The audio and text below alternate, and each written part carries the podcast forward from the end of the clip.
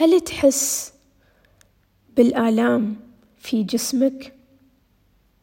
وما تعرف شو سببها؟ تروح تكشف لكن ما يظهر شيء؟ ممكن يكون سببه نفسي. في حالة يصاب فيها الأشخاص بمسمى Post Traumatic Stress Disorder أو اضطراب توتر ما بعد الصدمة. هذه الحالة تتطور بعد ما يواجه الشخص أحداث مرعبة مخيفة وصادمة. فيها يسيطر الخوف والقلق عليه. ويواجه الشخص فيها مشاكل في النوم أو صعوبة في النوم. ممكن تمتد لشهور وسنين. لكن هني السؤال شو الشيء الأساسي اللي يطور الآلام الجسدية؟ والجواب هو اللي يصير في العقل والجسم خلال مواجهة الصدمة. خلال الصدمة الجسم يدخل في حالة fight or flight response أو بمعنى وضع المواجهة الدفاع أو الهروب. ويكون دائما في حالة شعور بالخطر. وما يحدث للجسم أنه يقوم بإفراز هرمون القلق الأدرينالين وتشتد فيها كافة عضلات الجسم وتزداد سرعة دقات القلب. وعلى صعيد العقل الهيبوكامبس المسؤولة عن الذاكرة. تصير أصغر وفيها تلاحظ المصاب بال PTSD للأسف تركيزه قليل وذاكرته بسيطة. وأيضا تزيد فيها نشاط ال amygdala المسؤولة على تحمل المشاعر وفيها تتحول إلى آلام. بالعادة الجسم ياخذ الصدمات ويخزنها في عدة أماكن في الجسم لعدم قدرة العقل على تحملها. ممكن تكون في الظهر في الأكتاف الحنجرة وأشياء نتذكرها أو ما نتذكرها.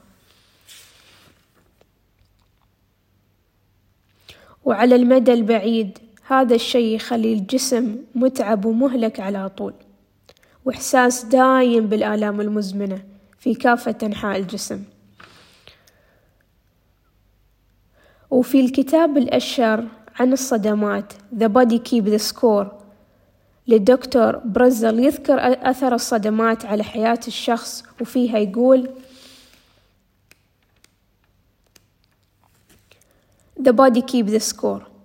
If an organism is stuck in a survival mode, its energies as, fo- as its energies are focused on fighting off unseen enemies, which leaves no room for nurture, care, and love.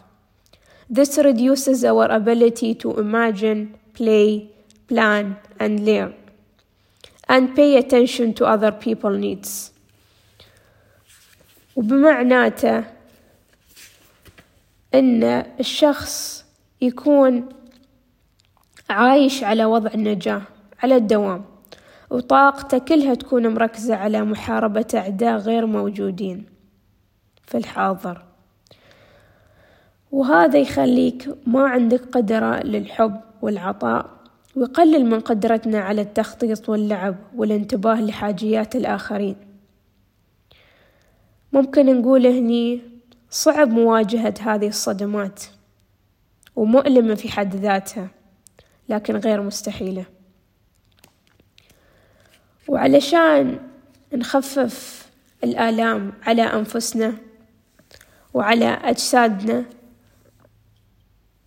ممكن أول خطوة تكون في مواجهة تلك الآلام هي أن نتجه لمعالج نفسي مختص في الترامز أو الصدمات ويكون فاهم وعارف كيف أثر الصدمة على الجسم خاصة.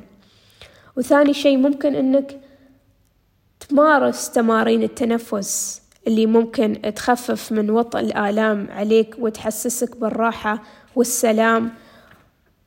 أيضا تعطيك إحساس بأنك في الحاضر. خلافا عن الصدمة اللي دايما تعيشك في الماضي. وثالث شيء هي تمارين التمدد أو stretching exercises. راح تساعدك في إنك تخرج جميع الطاقة المكبوتة في الجسم من غضب وحزن وضيق. وفي النهاية الرسم أثبتت دراسات عدة أنها عندها الفعالية أنها تطلع من الجسم الطاقة السلبية وتزيد من مستوى الإبداع عندك وأيضا تخفف من وطأ الذكريات الصادمة على عقلك وجسمك. دمتم بخير والسلام